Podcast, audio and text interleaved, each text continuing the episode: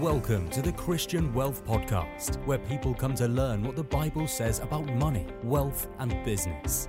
Be inspired by some of the greatest Christian thinkers and commentators from around the planet. Enjoy this episode with your host, Alex Cook. We're going to talk tax time strategies over this next month, leading up to the end of financial year. You'll be interested in how you can make the most of tax time strategies, and a bit of a focus today on superannuation as we welcome Alex Cook for our Ask Alex segment. Alex, welcome back to 2020. Hey Neil, great to be with you. Alex, almost tax time again, end of financial year. What are some planning activities? Yes, the time rolls around quickly. What are some of the sort of planning activities we ought to be considering this time? Yeah, well, look, the big one I think we'd focus on this morning is superannuation, because that's the one that affects the majority of us. And usually there's it depends on one's personal situation, but there are a lot of really good opportunities to top up your super and potentially to have the government also top up your super and various tax breaks as well. So we'll touch on some of those. There's always a few other little ones. If you've got things like income protection, you can prepay it. That's an eligible tax deduction. You can prepay investment loans. So there's a range of little ones, but I think really the big focus should be superannuation, because that's the one, as I say, that affects the majority of us that are still engaged in the workforce. Okay, so we'll focus on superannuation today, and listeners might have a question. So 1-800-316-316, a direct question. In my introduction a little earlier on, I said, sometimes we're confused by things like concessional and non-concessional and government co-contributions and such things. What are the confusing things that you find when you're talking to people around about their super? Yeah, well, it's funny you should say that, because there is a bit of lingo, unfortunately, in the industry. And so one of the keys is just to keep it simple. Once you sort of learn a little about it, it's actually quite straightforward. So if we just unpack, say, the concessional and the non-concessional, because they're the two biggies and they're the main ones. A concessional contribution is simply one where somebody is claiming a tax deduction, and therefore you're getting a concessional tax benefit inside the superannuation fund. So, for example, almost most listeners, if you're employed, your employer is paying your super. They've got to pay 10%, although there is good news. As of 1 July, everybody's super contributions from your employer is going to go up to 10.5%. That's from 1 July this year. But with concessional, you're either your employer's claiming a tax deduction, or you can put in money yourself and claim a tax deduction. Now, one just sort of, I guess, just a bit of a word of wisdom for everyone. Before you do anything that Neil and I are talking about today, please either go and really do your research, because there are consequences when you put into money to super. There are tax consequences, your money's preserved, there's various things. So please either do your research or go and get sound advice, because it's very important that you get it right. But back to the concessional contribution, that's the limit is up to $27,500 that you're allowed to put in every year. And you can put in some of that and claim a tax deduction for it, which is great.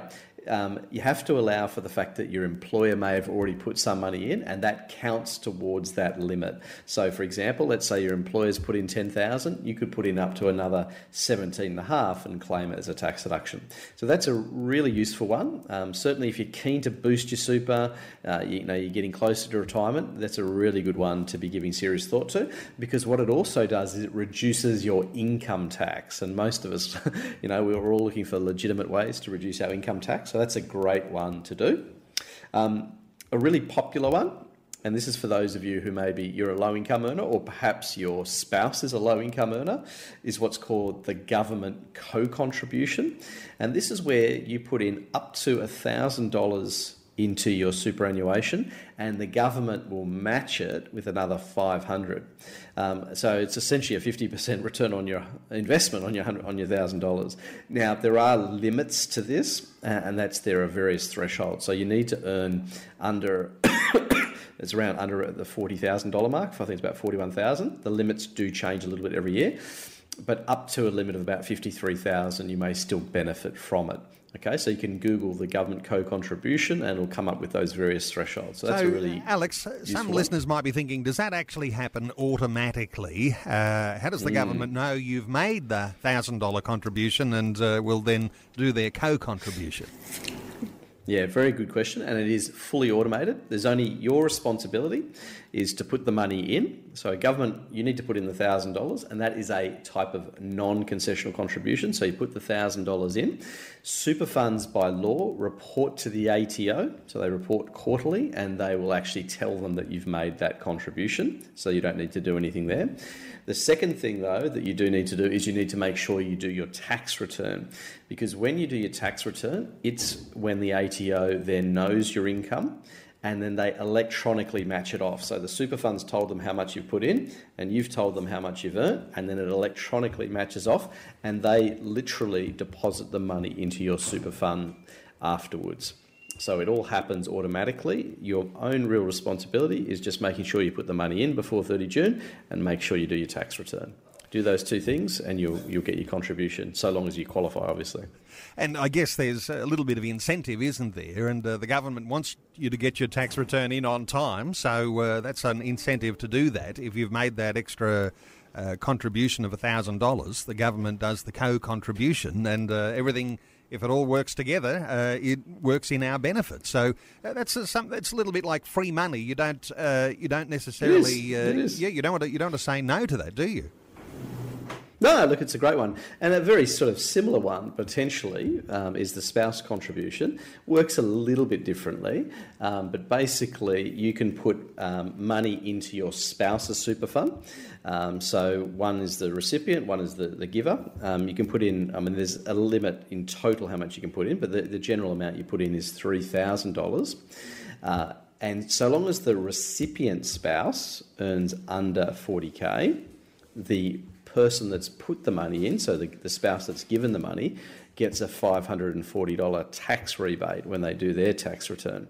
So it's once again, it's essentially a free tax rebate from the ATO if you do it, if you can afford to put in the $3,000 to your spouse's super. As I say, thresholds do apply here, so that's why you've got to do your homework. Don't just assume it'll happen. But once again, another good strategy for what is essentially very easy money. These are very, very common strategies. Alex, a lot of people nervously watching the stock market right now, different ways we could invest. How do you see our super as compared to other investment options that we might have?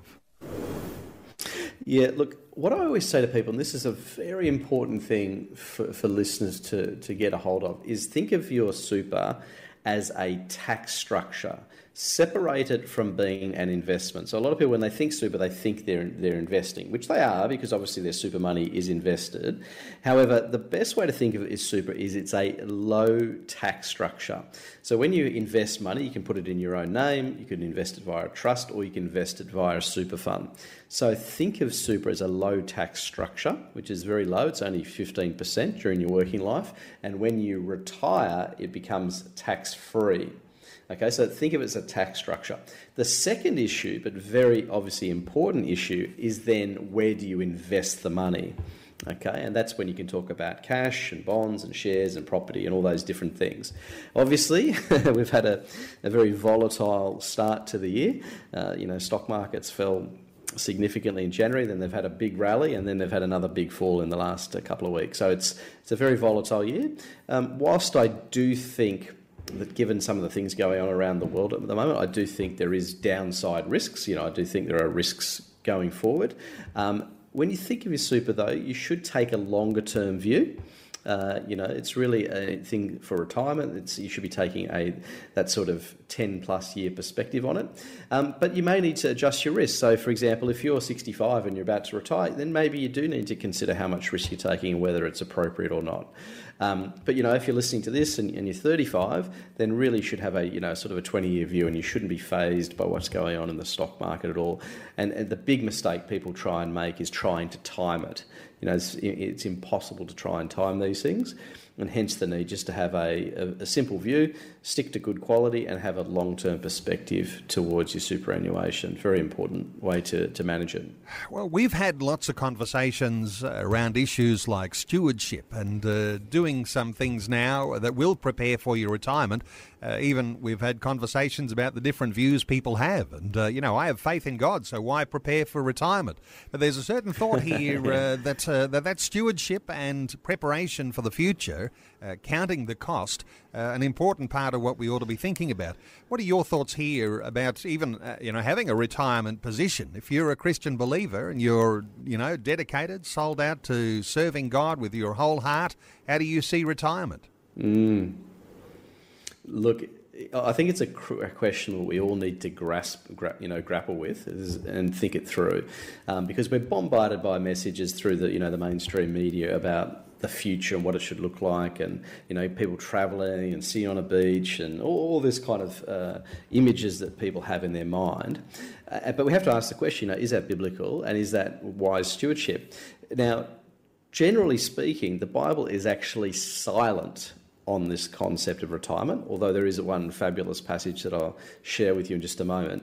And biblically speaking, we're built to work. If you look at, the model that God gave, and we see it right back in Genesis, you work 6 days and then on the seventh day you rest. We were built to work.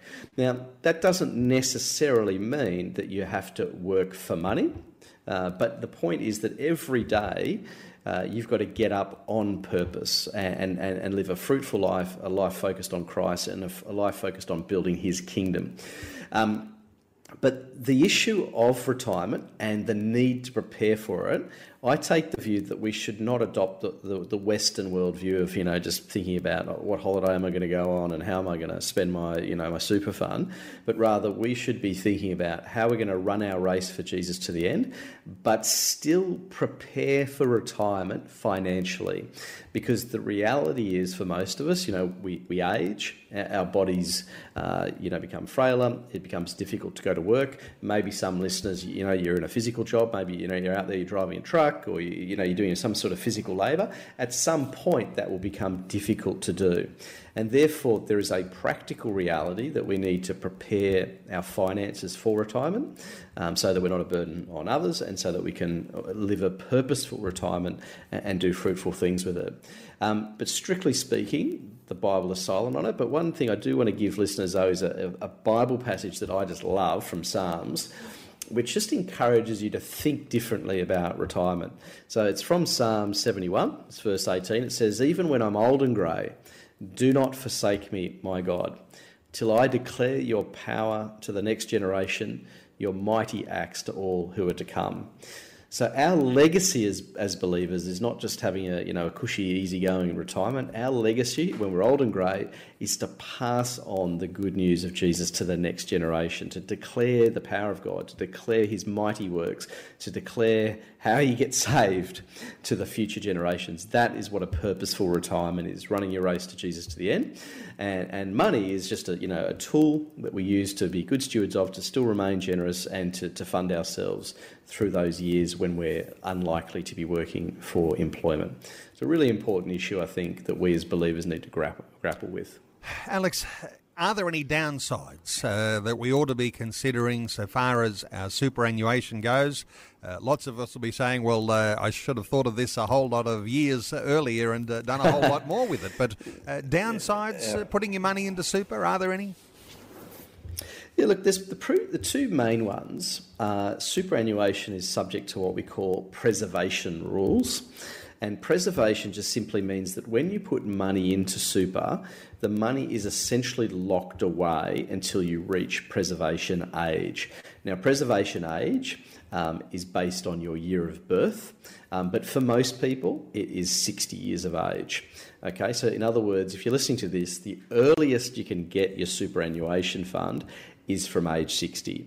At age 65, you have full access to it, but at 60, there's various things you can do, such as starting transition to retirement pensions, and you can technically retire and have access to it at that age.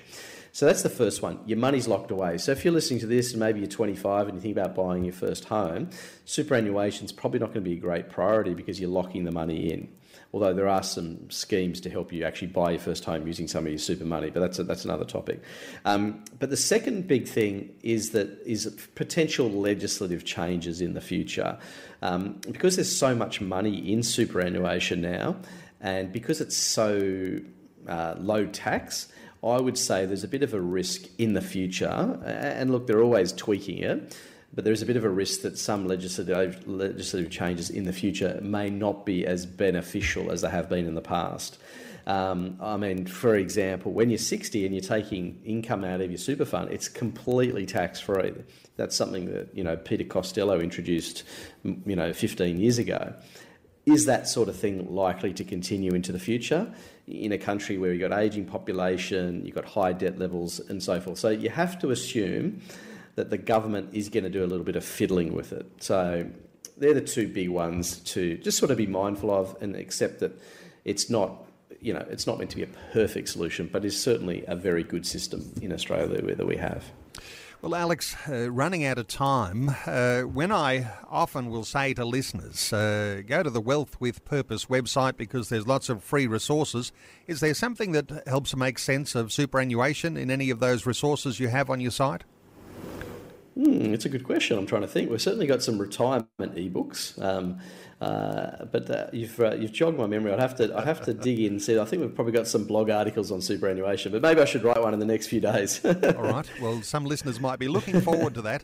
And of course, over the coming weeks, in lead up to the end of financial year, we'll have a bit of a focus on some strategies towards tax time. So let me point listeners.